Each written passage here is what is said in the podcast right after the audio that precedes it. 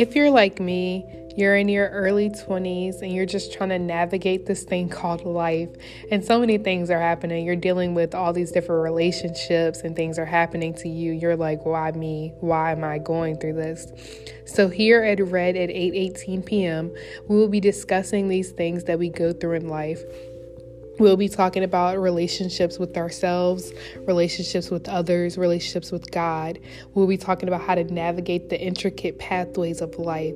So please join me every Thursday as we will be talking about this. We will have some personal stories and some interviews going on as well. I want to thank you for joining me and following me on this journey.